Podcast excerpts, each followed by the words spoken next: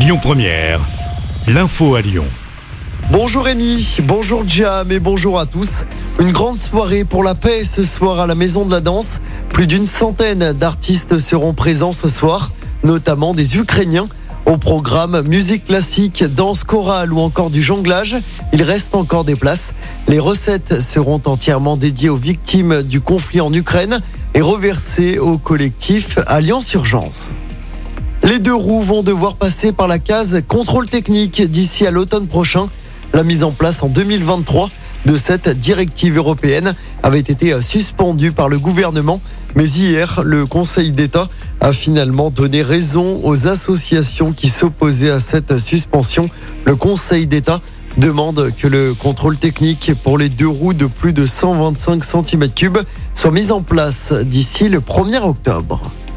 Dans l'actualité locale, des policiers sont intervenus hier soir à Bron dans le quartier de Paris. C'était pour mettre fin à une baignade improvisée. Des résidents avaient installé une piscine au milieu de la rue. Pour alimenter le bassin, les individus s'étaient branchés sur l'eau de la ville, ce qui est parfaitement illégal. Les participants ont dû vider l'eau, démonter la structure avant de lever le camp. Tout s'est fait dans le calme, selon le Progrès. Deux hommes condamnés par la justice lyonnaise pour avoir menacé le maire de Lyon sur les réseaux sociaux. Un habitant de Bron et un habitant de l'Eure ont tous les deux été condamnés à une amende de mille euros avec sursis. Le premier avait menacé Grégory Doucet de le faire tomber de son vélo. Le second avait évoqué la possibilité que le maire termine avec une balle entre les yeux. Des menaces qui faisaient suite au retrait de la viande dans les cantines scolaires lyonnaises.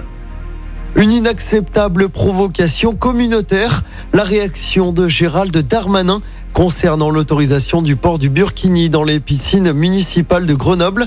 Le ministre de l'Intérieur demande au préfet de l'Isère de déférer cette délibération de la municipalité devant la justice et d'en demander le retrait.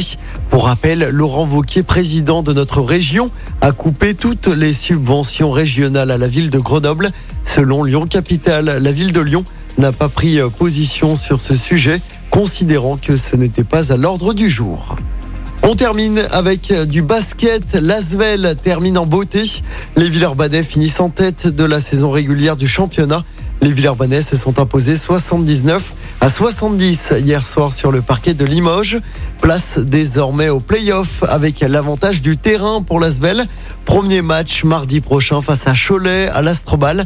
Le match retour aura lieu le vendredi avant un éventuel match décisif. Ce serait alors le dimanche vingt-neuf mai du côté de l'Astrobal.